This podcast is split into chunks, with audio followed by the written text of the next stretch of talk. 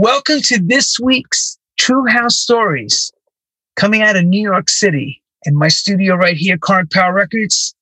And I finally got this guy to agree to do today's program. And he's multi talented. I've known him a long, long time. I've seen his name in the 80s. And I remember he worked with Justin Strauss on some initial remixes and production stuff that he worked on. And I know he's got a integral story.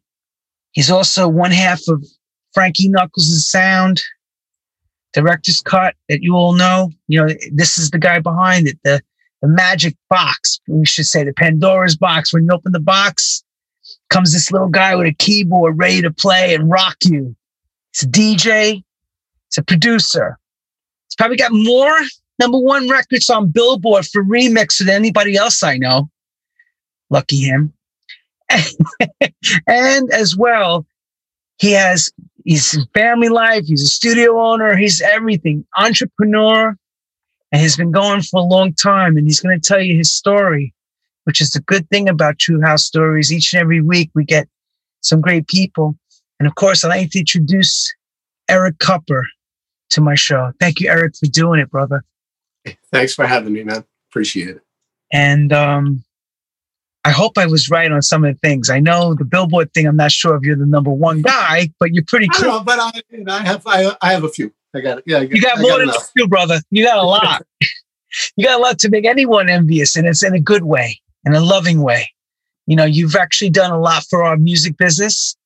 You've been involved with Def Mix Sound for a long time, and I know you did a lot of keyboard work for you know David Morales and Frankie. And I know you worked with all of them as well, and a lot of great producers. And also, you've had tremendous hit records too, if I remember correctly, RuPaul and um, a lot of great records on your own. Hysteria is your record label, but of course, I'm going to let you tell your story. Um, but I will start with the first question as I always ask everyone, and everybody knows that watch this show is as a young, young kid, where does music find Eric Kupper and how does it begin? Well, yeah, man, music has always been an integral part of my life. My family, actually, from the old country, um, on my father's side, were musicians. They were, my great grandfather was an opera director, traveled all around Europe. My grandmother on my again my father's side um, was a concert violinist. Her brother, who I never met, he passed before well before I was born, was one of the first jazz violin players. So I come from like a family of like violinists, basically, and opera directors. Um, you know, so my father, although he was musically inclined, he just didn't have the impetus to to learn an instrument really well and, and play it, but he was an audiophile. So we sat around listening to records. I mean, I had a dope mono system back in the day. It was a Bogen um, preamplifier, uh, amplifier and a General Electric uh, preamp tube. You know what I mean? And so I was listening to records when I was a little kid, man. Always just absorbing the music, um, and you know, playing playing instruments. We got my grandmother had a piano on my actually my mother's side. So every time I was over there, I would play around with it. And eventually, when my other great grandfather died, we got his upright in the house, and I started taking uh, a few lessons here and there and just twinkling around. And always, always had a set of bongos. Even when I was a little kid, I had a set of bongos and would set up a, a fake drum set, like little things, and play along to records and stuff. So man, yeah, music, uh, it just never, I can't remember a time where I didn't just constantly listen to music and, and was, when I look back at it, I was analyzing it even back then. Really? So before yeah. let's, okay, so we know that you're a prolific keyboard player. Um, I'm a synthesist, let's say. Yeah, I'm not. I don't have like the piano chops of like a Terry Burrus or a Peter Schwartz, or one of those guys. But uh, you know, pretty good. Come on, dude. You played a lot of records. Come on.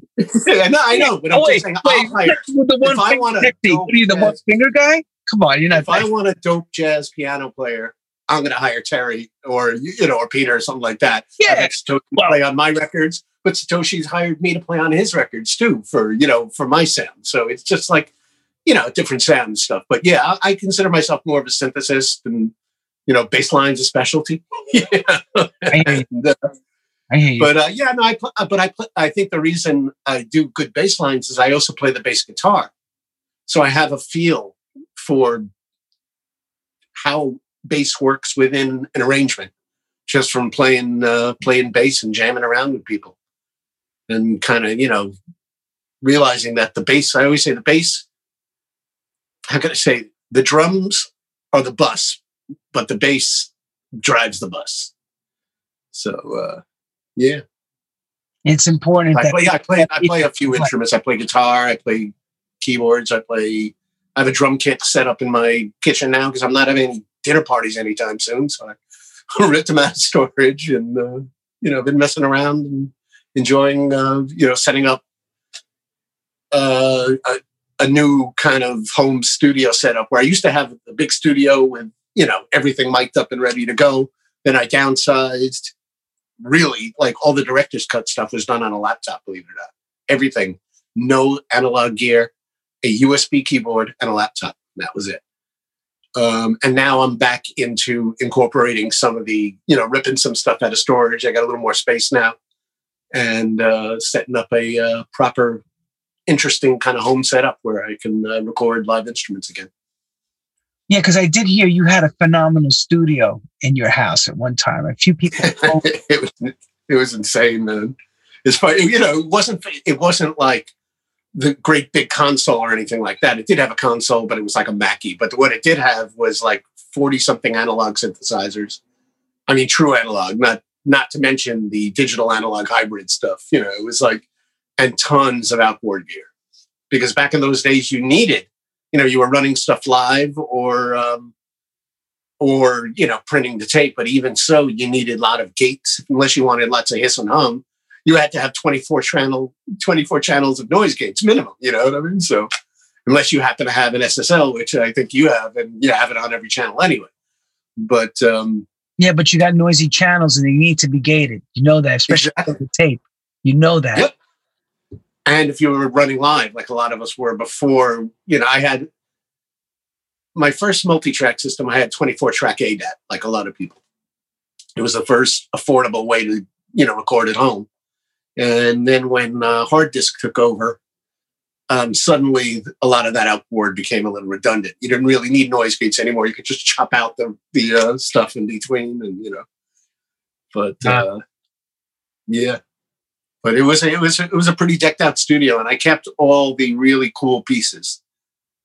And uh, some are in storage, and some I rotate over here. That's awesome, bro. But before we even get to the what the director's cut, I want to know the 80s for you. Cause that's when I remember hearing your name. Because was it was it a rock band before dance music started? Because I couldn't remember the story that you told me long time ago. Yeah, yeah. You Okay, got to well, give me the story again. What happened? How you met Justin Strauss? How that all happened? The, the Well, yeah. introduction of walking you into the dance. What? So I know. I think it was him that walked you because I remember saying, "Eric, where did you come out of?" And you said, "Well, I think it was Justin Strauss." And and you got to tell the story. Tell it. Yeah. I don't think it was Justin. It was definitely Justin. Um, but Oh, you know, I'm like I didn't go to clubs before that, but he introduced me more into the house realm. But see, I was playing in a band.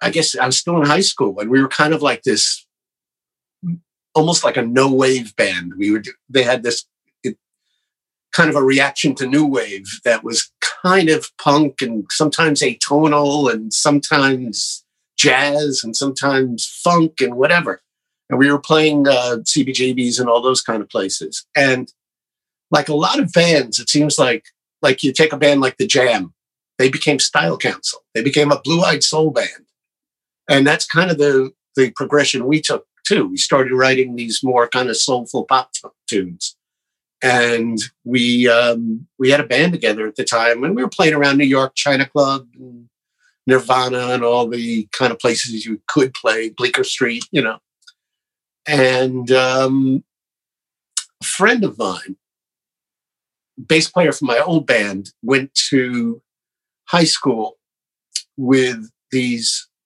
two girls, and one of them was dating Justin. And we also, the bass player of my band knew Justin just through the club scene because he lived on the Lower East Side. And we used to go to clubs like Berlin and Pyramid and all those kind of places. Ivan Ivan was playing at, at uh, Pyramid. And so we were, you know, in the club world, but it wasn't really a house thing yet. We're talking about like 80 to 84, you know. But uh, Justin took, and his partner Murray Elias, they had Pop Stand Productions, took an interest in our band. And we had a, a development deal ready to sign with RCA. But then we lost our singer, and then we tried. It's it's one of those you know classic scenarios. The deal that didn't happen. But what did happen is uh, from being in the band, um, Justin had asked me because I had asked me, um, "How would you like to come in and play uh, play guitar on a session?" I was like, "Okay, I could do that." And there was a keyboard there too. So, well, we need a bass line, so let's rock a bass line. Okay. And that record actually was uh, a Bill Nelson record.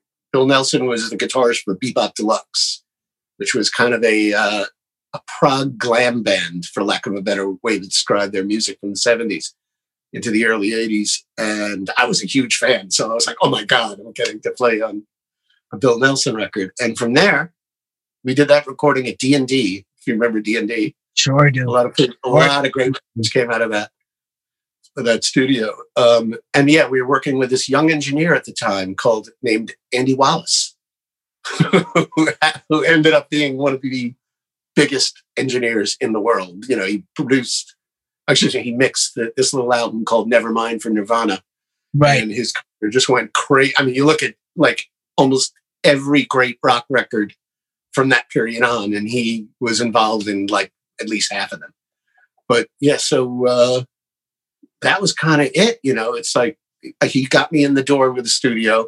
Things started to work out for him and Murray things and they brought me in more and more and more and before you know it we had a little team. And that's when he was playing me all these these records all the early chicago stuff. Um, you know stuff was starting to filter in from the uk as well and of course some new york stuff and we were part of that. And the big difference between me and a lot of other keyboardists around the, the new york scene is a lot of them thought they were above it all they were like, ah, this is like simple crap and I'm not really into it and blah, blah, blah. And, you know, it's just a, a two bar loop, you know, stuff like I was like, no, this is dope and this is cool. This is the new frontier. This is fresh and I'm feeling.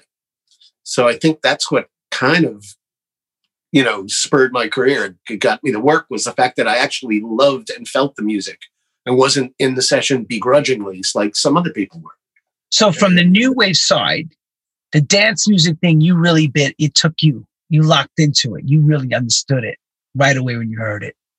Oh yeah yeah. I, I mean again i already was buying like 12 inches of records by like loose ends and strafe and and all like the r&b stuff from the early 80s that was starting to you know come out on 12s um, i wasn't uh, i didn't have like a bunch of salsoul records around yet but i was leaning towards more of the the early 80s kind of slickly produced stuff, Cerrone and um, all that stuff. I was already buying 12 inches of it, you know. Thomas Dolby, I had a bunch of 12 inches, you know, Human League, all those records of the time. Don't and, you want me, baby? I try to tell people yeah. those days in New York, even when I was DJing, you were playing that amongst R&B dance music. Like your night was playing across the board, most clubs. Oh, absolutely. In fact, that Remember? record, I I almost I credit that record sometimes as the first crossover record. Don't you want me? Because BLS played, right, and it was the first record of that ilk I remember hearing on BLS. You know, everybody around the world. That's WBLS, where Frankie Crocker was the program director who took major, major strides and chances, and that was what we would categorize as a white dance record to be exactly. I don't want to say I'm, well, I'm going to a white dance record, meaning English. It's got a digital sound to it. It's not a Philly or a New York style record, and it was a big club track that he heard and he rocked it on reg- regular daytime play. That was yes. for that. That was big. Yep, and that so that was a really big moment in crossover music and crossover dance music for sure. But yeah, uh, yeah so, but there were, you know, again, there was always great dance music. And I remember hearing one record that always stuck out was Robert Palmer looking for clues. I used to hear that at clubs back in the early 80s. And it, you know, dance music was dance music. It didn't really matter whether it was Tom Tom Club or Philly or it was just dance music. But I mean, and that's still how how dance music is to me, quite honestly. You know, of course, we have house music proper and all the different uh, subgenres within, but when I play, like my when I started to DJ more more, more seriously, and you know, I joke, I've only been DJing for 20, 25 years compared to all y'all who've been DJing for like 40 years and stuff. But when I first started, I was playing very eclectic sets and it wasn't like open format, but I would play Talking Heads. I would play some a Kirk Degiorgio techno record, and then I'd play a Philly soul record. Then I, you know, I mix tempos and I mix genres, and um, that's to me still what what drives me. And everyone that would be a night at Danceteria. Exactly. Just like that exactly. Mark Kamins. He would take you across the board everything. Mark or Justin, was or Justin Strauss at Roxy. Not Roxy yep. at um this, at, at Ritz at the Ritz area. Yep. He was the Ritz area. And Mark is was a huge influence on me. That guy he influenced everybody. Oh yeah. I mean, every major DJ used to go to see Mark to hear what he was going to play because he was on the cutting edge. He would he would, you know, he was he was taking all this, getting all the early stuff from Belgium and from Europe in general, and playing it before anyone. And and I mean, I remember every DJ going to check out Mark just to, you know, just to kind of do their homework. Yeah, well, you had you had what, what we call the go-to guys. He would be one of those. You know, you had Bruce Forest at Better Days. You had Larry Levan you had Mark Kamins, you had, you know, there was there was the key guys in New York that if they played your record, trust me, everyone is searching for your record now. Yeah. And in those yep. days, it was all about getting to the shops, you know, and digging and hunting hard as a collector, you know, or if you're a DJ playing at your club, you wanted to have that track. And a lot of times it was a matter of a producer like yourself bringing something to someone like myself or another DJ and we would have it months, months before it was, it was still in production. You guys are still making the record saying, don't give it to nobody. this is only for you because I know I gave it to you. Do not give it out because we're not done with it yet. Because then that's all you had to say to a DJ. Next thing you knew, the thing was all over the place. I told you don't give it out. I told you don't give it out. But but we all learned that lesson the hard way, don't we? Um, yeah, well, and but back then we're talking about you know if you were lucky you'd get a DAT tape and transfer it to reel to reel. Otherwise, yeah, it was more reel to reels you were bringing to guys. Just say you walk and, and or cassettes. The, the, whistle song was originally on a cassette that Frankie transferred to reel to reel. So, yeah. We'll get to that in a minute. That Sound Factory era, but I want to give pre to that because I want to know the first major sessions that you started in New York and who you worked with. I know you worked with Justin as partner. So where does it go from there? Now you're starting to be getting your own two feet and loving this two loop, two bar loop thing. Where are you going? it's like you, know, sometimes, you, sometimes one bar, sometimes four.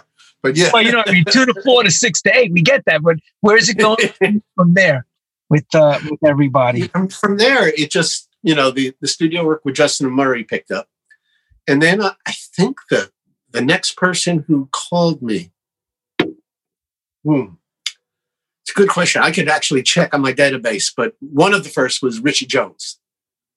Um, you know Richie. Oh yeah. Um, Richie is best known in the dance music world for his work with Degrees of Motion, Shine yes. On, and uh, Do You Want It Right Now? But he's done a ton of other things. You know. Everything. Oh yeah, he's been around a long time, Richie which is yeah, he's done everything from great shameless pop music we've done together to seriously underground records. In fact, we just put out one on Hysteria um, this month, the uh, Sophia Rabina record, the uh, Calling You, the cover of the uh, Baghdad Cafe record. So I think that he, he was, it, it was him, there was a few around the same time. It was well, there was Mark as well, Mark Kamins. Basically, I started getting calls because people like what I did with Justin. So there was Mark Kamins, there was Arthur Baker, um, Richie, and then the call came from David. And from David came Frankie. and the definite story begins. Yeah, exactly. And I think I, I always say I've worked with almost every DJ once. I don't think I ever worked with Bruce Sparse though. Um, but I did work with Shep a couple of times, and I worked with Junior a couple of times as well. Um, but they really had their own guys. I was just kind of standing in because someone couldn't make it or whatever. Um, but yeah, I mean, it was such a vibrant time in New York. I mean, you remember, I mean, and talk about Arthur and Shakedown. Oof, everybody hung out Shakedown, and everybody met each other. That's why I met Lenny D there and Victor Simonelli. Simonelli? Simonelli. Victor. Simonelli. Everyone from all the Italians out there, that's Victor Simonelli. yeah, I just put Lenny D and and Victor together because together they were they were a duo at one point. Yeah, so I did Victor Simonelli. Lenny, um, D, Lenny D and Victor Simonelli. yes, exactly. But but tell but, us um, but tell us what the shakedown story was like for you. What what I mean, because here's what you have to understand. They see your records, they're like, wow, he's so talented. We know you're around a lot of talented people too. What's going on in New York? What was what was that electric feeling at that time? Like what was happening?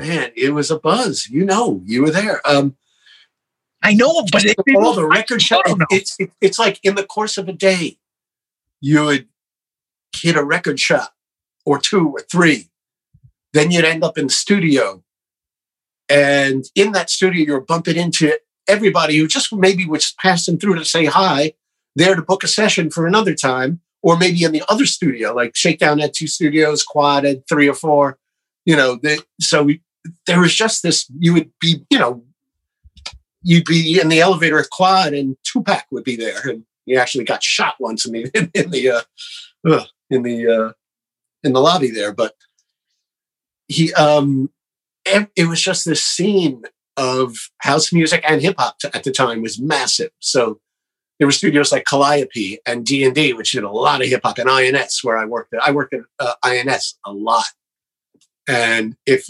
basically it seemed like uh, between us and um, the, the house guys and, and hip hop basically made that studio happen. There wasn't much other kind of music going on. And I'd say that goes holds true for D and D and definitely Shakedown. I mean, you know, there was pop music going on at Shakedown more because it was a bigger studio.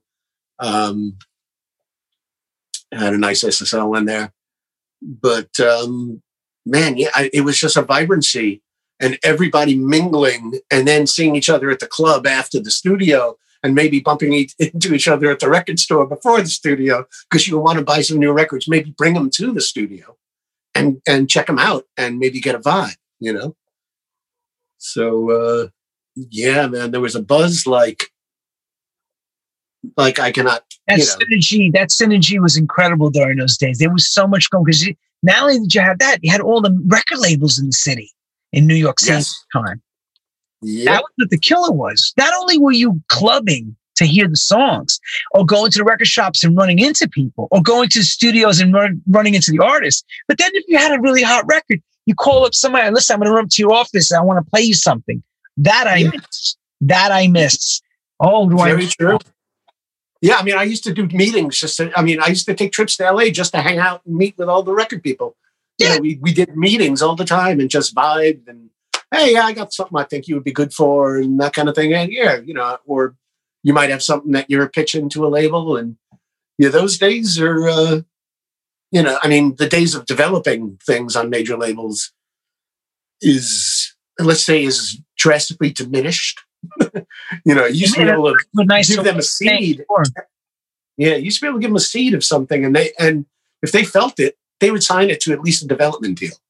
It's very it's very difficult to get that done right now without like a certain amount of Spotify numbers already and YouTube hits and stuff like that. It just seems like it's all uh, there's a lot of work that the artist has to do for themselves, which is cool too. You know, it's a different different method now.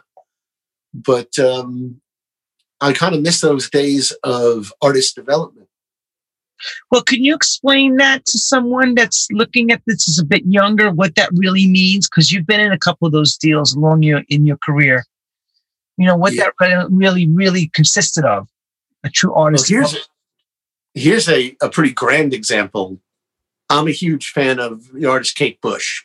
She's a British singer. She's made a lot of milestones. She was the first British singer songwriter who wrote her own songs to have number one records in the UK, to still have a number one album. I mean, she is a seminal artist. I got to work with her once, which is was was actually a thrill. Um, she got signed when she was like, I'm going to guess 16, 17 years old. But they waited. She got brought in by David Gilmour from Pink Floyd, um, produced some or helped helped out on some demos, and got her a development deal with the EMI. And what this in the development deal, they gave her dancing lessons. They kind of groomed her as an artist. They let her write. They let her kind of get things together. So by the time she was 18, 19, she put out an album that was great. You know, especially as a debut album. And that kind of thing you just don't hear about labels doing much anymore. It's uh there was there was pro- possible reasons because of uh, her age at the time that they waited till she was older. It makes it easier for child labor laws and touring and things like that. But that being said, no, that kind of thing was done a lot. Okay, we put him in. Let's give him a small deal, give him some money to record, put him in the studio with the producer, and see what happens. And if it doesn't work out, it doesn't work out. If it does, awesome. Then we sign a regular deal, and boom, we got. But the label took the chance. They had the, you know, they they had the cojones but to put their money. Oh, the foresight. Yes. To put them the to put them in. Yeah, it's like going into a casino. You know, it's like we're gonna yeah. take a shot on you. We're gonna throw we're gonna throw dice and we'll see we hit seven. You know? Because you know what? As good as an artist is, it's a crapshoot in this business. You know, it's there there has to be all the elements and the time and the perseverance. There's a lot of elements into what makes a successful artist career. And you could, I've, there's, I've seen, you know, we've all seen it many times. Amazing talents who didn't hit because for whatever reason, it didn't all come together. Well, so, for, so for a label to put to, to, to say, okay, we're going to drop a quarter million on a uh, on a development deal, that was you know that was something.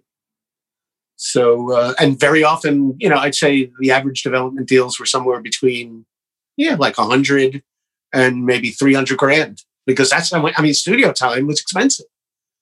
Uh, engineers were expensive. Tape, a bloody roll of tape. Remember, we used to pay 150 to 200 bucks for and a roll of tape that would give us 15 minutes of music. Yeah, we used to complain, and now try to buy that same tape now, it's out of control. but now we have a hard drive that holds countless hours of music that we pay 100 bucks for.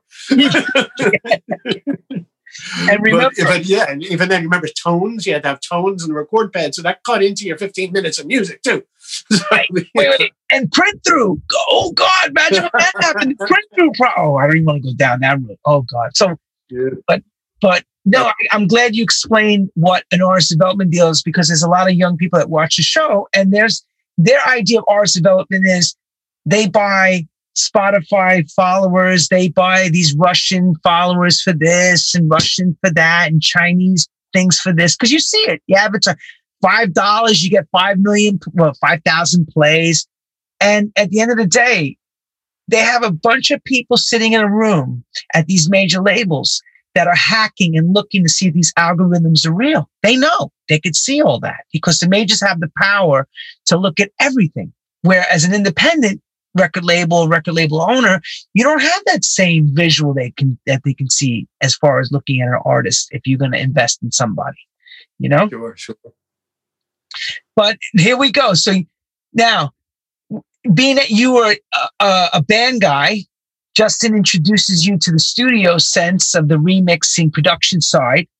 Yep. When do you start to gain Eric Kupper's professional, like where the sponge begins? Who is that guy that that you were like, oh wow, this like like this like this some people I worked with that that I saw things and we all grab. It's just part of our game. You with great engineers, you should start to pull their, you know, some of their talent towards your way. Where was that for you? It was it was everyone I worked with. You know, I mean, uh, the engineers for sure. Because I was I was always the guy. Like in my band, I was the guy who normally manned the four track reel to reel. You know, I remember you know experimenting with mics and miking up instruments and stuff like that. And I was doing that when I was a little kid, just having, I had a boombox and a regular uh, tape deck, and the tape deck had mic input. So you could record while you were bouncing the boombox over. So I was doing multi track stuff that way. So I was very always into the technical side of things. So I would be picking the engineers' brains, watching what they were doing. Um, and also just like, like um, on the the MIDI side, when I first started doing sessions with Justin, I was playing stuff live. I didn't know how to hook up a MIDI cable and sequence and stuff like that. And then I started doing it, and there were guys like Mac Quayle, if you remember Mac in New Mac York. Was back on a lot of my records. That's a great guy. Yeah. I mean, Mac was the guy that you went to when you had a question about MIDI. You see that? Everybody says it. Here we go. Where's Mac? Call Mac now. Mac. Yeah, exactly, man. He, you know, I, I learned a lot from him and eventually you just you learn by doing. I mean i remember sitting there with the SBX 80 which was uh, the sync machine that we used to have to sync to li- um, to lock up midi to tape um, punching in stuff by hand. I got to the point where i would literally be able to do an entire record by hand. Um, it took a lot of time. It took like five six hours of work but sometimes you had to do that when you were dealing with live instruments on the original uh, tape. But that yeah i mean the engineers i learned so much from and just watching them as well and i i was not shy about asking questions. Not shy at all. And i had a few bits of gear of my own. I had a at that point i think i had a, yeah I had an eight track i had one digital reverb a compressor a dual compressor and that was it at home. People that's an eight track cart machine he's talking about. He's talking about an eight track reel to reel yeah, oh yeah. Talking about I had an eight track. It was this all in one thing. It was called the Studio Eight by Tascam, and it had like a quarter inch like under the hood. You flipped it up almost like it was a, a big cassette, but there was a little reel to reel in there, and it had eight channels, um, three band sweep EQ on each channel, which was cool. So it really kind of taught me the ins and outs of of uh, working with a console, even though it was small. But just on the the big consoles, what I learned, you know, you look at those big consoles, everyone says, How do you know how to work all those knobs? I go, You see, take an inch and a half strip of that. You learn that, and you pretty much know everything else. It's just one thing duplicated how many times. So I made sure I figured out what every damn button on the consoles in the studios I was working in, you know, the, uh, what they did. And I would feed off the assistant engineers, the engineers, um, the producers I was working with. Some had more tech, were more technically adept, and some were more vibe people. So I mean, yeah, I mean, I really fed off everybody in our scene, and I think that's was the beauty of it. We all really kind of, we all kind of nurtured each other. Right, because pre to that, there was no such thing like this. There was no such thing as as remixing like this Tom Moulton did the remixes and he worked out of one one or two studios in Philly and he had a great staff of people. Well, that was in the 70s. There was no electronic gear like like the 80s and 90s had.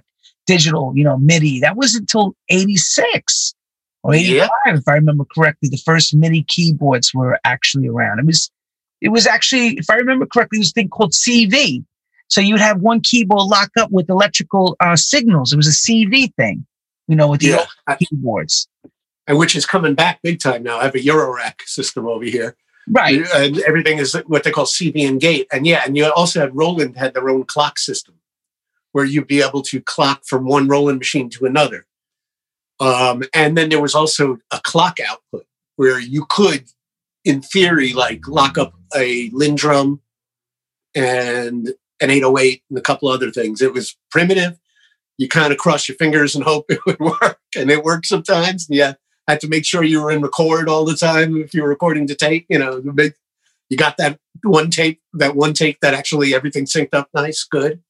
But hopefully, um, hopefully. yeah, exactly, exactly. but yeah, there was a lot of tape cutting up. Even like in the in the 80s and 90s when we're, I was working with um, with Justin and everybody else, uh, we got the masters say for um, a four minute pop song, three minute pop song to to remix. Well, how are you going to make that into a seven minute, eight minute, you know, plus record?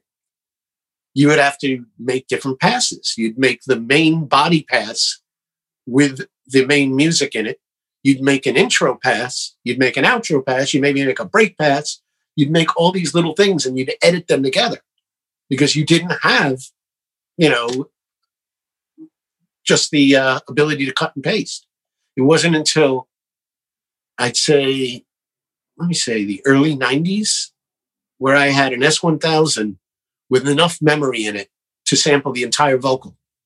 And I could put the entire vocal in there and then uh, arrange from there and not have to deal with the limitations of tape. And I remember hearing Steve Hurley, um, his mix of Clubland, um, hold on, hold on tighter, tight, hold on tight, or hold on, hold, yeah, whatever, hold on, I think it was called. And he, compl- he not only did he rearrange it, he took one line from like the B section or something and made it into the chorus and kind of flipped the whole the chorus from that record was not used on his version but I, but when I heard he how he did that, I was like, okay, this is what has to be done now. We need this complete freedom. We don't need. I don't want to be stuck to what's on tape. I want to be able to mess with stuff. I want to be able to and retime things too. If if a, a, a word is or a phrase isn't grooving with what I'm doing, I could chop that up into little bits and replay it on the keyboard and make it, you know, groove to my thing. So uh, that was a big moment in musical, in technical history, I'd say, is when samplers, we're talking 32 megabytes too. Oh, that was expensive. Card that was expensive upgrade. Each eight megabyte card was $800. I have, I still have my S1000 in storage because that cost me more than a lot of cars I bought. I mean, it's like, it, it's, uh, it's wild how you know and a lot of people don't even understand what a megabyte is anymore because you know, it's been so when you're talking you terabytes now megabyte sounds like like air exactly yeah, yeah exactly. a megabyte a megabyte back then was big real estate big yeah we were dealing with kilobytes back on the uh, floppy disks and that was you know that was uh, you know, that we got a lot of stuff on one little floppy disk you know? So um, yeah, that when the digital world started meeting the analog world, that's was the big game change right there. That was the big. So Steve, yeah, I could tell you that Steve Hurley definitely, definitely a game changing guy in a lot of different ways, and I heard that from other people as we interviewed. Uh, E-Smoove said the same. Um, other people always talk about Hurley and Marshall, Marshall Jefferson as well as being serious serious game changers because they were taking things, making coolness out of non-musical parts as well. You know, that's another thing where we were starting to first hear non-musical parts become part of the integral part of the production now. You know, where where it was pre to that, everything was perfectly laid out. Like you said, some keyboard players in those days you know, were you, you couldn't get them to play simplified like that. They'd be like, "Get out of here, dude! Come on now." exactly. I mean, like this bull. That's that's like one on class one on one. Like bum bum bum bum. But yet we were we were and we and all Clubland were loving it. Yep. They were buying the records. So, what's the first big remix that you touch that becomes synonymous I could have been with Def-Mix or whoever it was. But what was the first big one for you that you played on? Everybody said, "Oh wow, Eric, that's I want you now." You know, it was probably the third or fourth record I did. It was with Justin, and it was a freestyle record. It was "In Love with Love," Debbie Harry, um, the Pop Stand remix, and it became a number one. It was my first number one Billboard record, and um, I think that opened up a lot of doors. I definitely do. You know, it's it's it, it you, guys like Louie Vega, they were he was doing freestyle at the time. A lot of people were doing freestyle music. There was a lot of people that did a little of both. But, you know, I remember, yeah, I mean, house was house was around and it was just in this evolution at that time. We're talking about like 86 in new york. And while it was a force it was a very underground force still. And it wasn't really starting to take to solidify i'd say until about 87 for me at least in the clubs i could be wrong you're, you're going to probably say no e you're wrong but for as a a solid genre where you would could go hear an entire set of nothing but house music. It was 86, 87 to me. I'm not sure if I'm right there. No, you're about right. Okay. And it depends which demographic club you were in. Yes. You know, because like if you went to some place like the Paradise Garage, no, you didn't hear freestyle. It may be one record, not the whole night. Exactly. Oh yeah, of course. If you But went to the- but the Palladium, Garage is known for its eclectic. right? If you went to eclectic- I'm saying to go to hear just house music alone, zero, nothing but. there wasn't enough house music to play through the whole night yet either. Yeah, very. You know, that's true. At that time, there wasn't enough that was that would be acceptable to play. I got fired for playing house music from from uh, Bear Jones. I tell that story all the time from the underground. He didn't want to hear that music, and his he didn't want me to play it to the people. wow. It's a different time that those days. It was different. They wanted to hear, you know, Yaz and Situation. They didn't want to hear Move Your Body, Move Your Body. Even though that's a great song, but you know, it was a little bit of some coaxing that had to be done to get these people to understand this music was taking over. it was a more raw sound too. It really was. It was, you know, we're talking to you listen to situation. These are properly produced records. These are not guys in basements or even even in proper studios. They sounded raw. You know, they really did. So it was definitely um, it was a learning curve for me too because you know I had to un well I'm, not that I'm really that studied. I mean, I actually do have a degree in classical music theory, and I can't read a note. I just you know, fake my way through the whole damn thing. Um, just doing stuff by ear. But I did have to unlearn certain things. And I, I always talk about the key of DJ. You know, that, that key where an acapella is playing over a record that's in the wrong key, but it still sounds cool. That is the key of DJ. you know what I mean? And so you have to, to, to be able to kind of take yourself out of that. Well, these t- two notes don't work together because they're not in the same key and blah, blah, blah Oh yeah. if it sounds good, it's good, man. If it sounds cool. And that's where it took me kind of experimenting to kind of unlearn some certain thing, you know, certain things as well, just to kind of say, okay, anything goes. Let me just try that. And it's like, you know what? That wrong chord sounds better than the right one.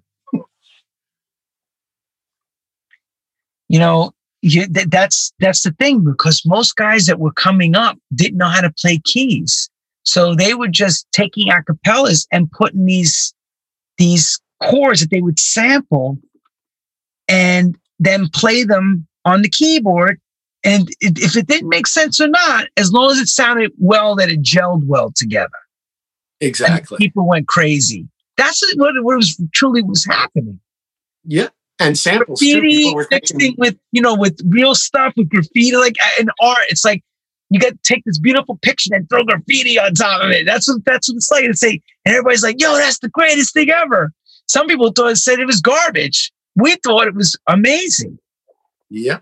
you know And compare, you know Yeah. that's And let's not, we also got to talk about hip hop there because hip hop with its sampling and, and sometimes the discord that created from, you know, mixing these samples, the, the dissonance was fantastic. And I think that also, obviously, hip hop influenced house music. A lot of house music people, uh, you know, obviously, like Todd Terry would be the most. Ooh, Todd Terry and Kenny Dope those two are hip-hop exactly. guys Exactly. too. I mean, Armand Van Helden Oh yeah, exactly. Taking samples with a hip hop approach, but making house music with. it. And we're not talking about hip house either. That's a whole different thing. But we're talking about taking a hip hop sampling approach to house music, which was amazing. Amazing.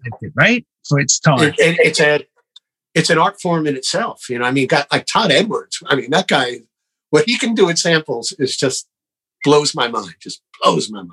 He's remixed some of my records, and I'm and I'm hearing this these tracks come back years and years ago. I'm going, where the hell did he find that in my track? you know, I, I, can I know what he did, but I'm like, where, well, where is he hearing that? Because that's how his brain works. It's the same with Kenny Dope.